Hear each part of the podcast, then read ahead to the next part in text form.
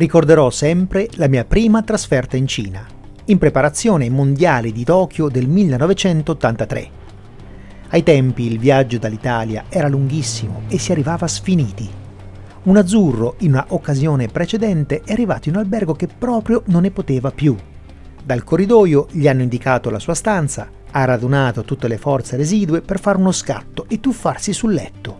Pum! Non c'era il materasso, era una semplice tavola di legno con sopra una coperta.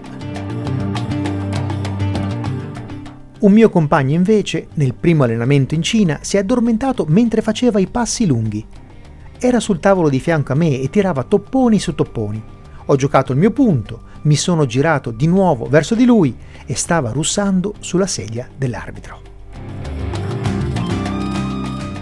Per alcune settimane abbiamo girato le principali città cinesi e in ognuna ci fermavamo qualche giorno per allenarci. Il ping pong era lo sport nazionale.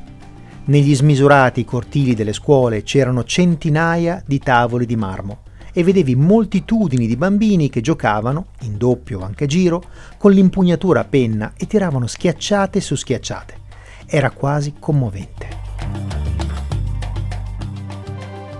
In ogni località c'era un grande centro federale, dove già da piccoli andavano a vivere i giocatori più promettenti della regione. Nella palestra c'erano decine di tavoli e di mattina presto i ragazzi, prima di andare a scuola, facevano un'ora di servizi con il cesto. Il livello tecnico era impressionante. Un allenatore mi ha portato a vedere due ragazzini di 11 o 12 anni che giocavano fra loro. Non credevo ai miei occhi tiravano cannonate in progressione, senza sbagliare mai, dopo aver effettuato servizi che mi sembravano imprendibili. Noi della nazionale italiana venivamo accolti in pompa magna perché pochissimi stranieri erano già stati in Cina e godevamo di grande considerazione.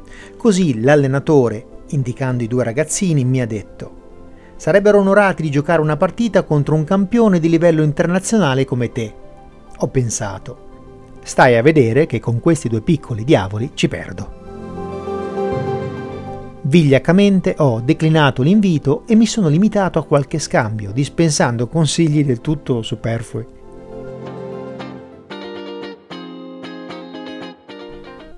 In Cina era difficile sfamarsi. Gli stranieri non erano ancora ammessi e il cibo locale era immangiabile. Entrando nella sala dove si pranzava, trovavi degli enormi pentoloni pieni di riso bollito, scotto e senza alcun condimento. Quella era l'unica cosa commestibile.